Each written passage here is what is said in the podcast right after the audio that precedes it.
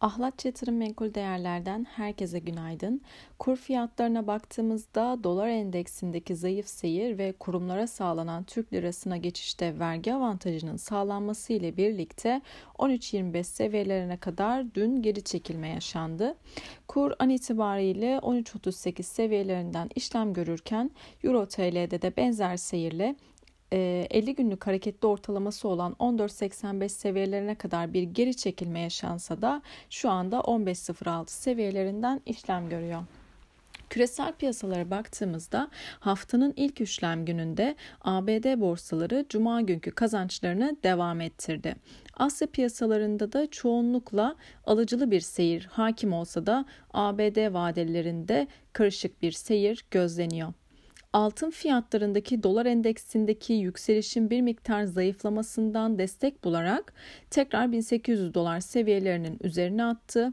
Özellikle 1807 ve 1815 yukarıda direnç bölgeleri, 1800 dolar psikolojik bir destek seviyesi olmakla beraber bu seviyenin altında ise 1790 seviyeleri destek olarak çalışabilir.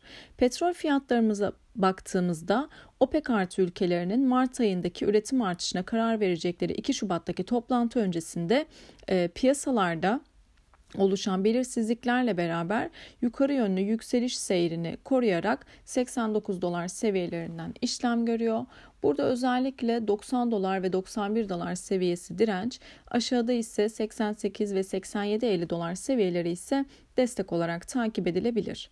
İçeride Borsa İstanbul haftaya pozitif bir başlangıç yaptı. Özellikle kısa vadeli güçlü görünüm devam ederken yukarı yönlü yükselişlerde 2065 seviyesi direnç olarak takip edilebilir. Aşağı yönlü bir olası satış baskısında ise ilk etap olarak ana destek 2000 seviyesi, onun aşağısında ise 1975 e, olası düşüşlerde takip edilmesi gereken bölgeler. Bugün içeride Ocak PMI ve e, yurt dışında Almanya, Euro bölgesi, İngiltere ve ABD'den gelecek PMI rakamları takip edilecek. Bunun yanında Almanya işsizlik oranı da açıklanacak. Herkese bol kazançlı güzel bir gün dilerim.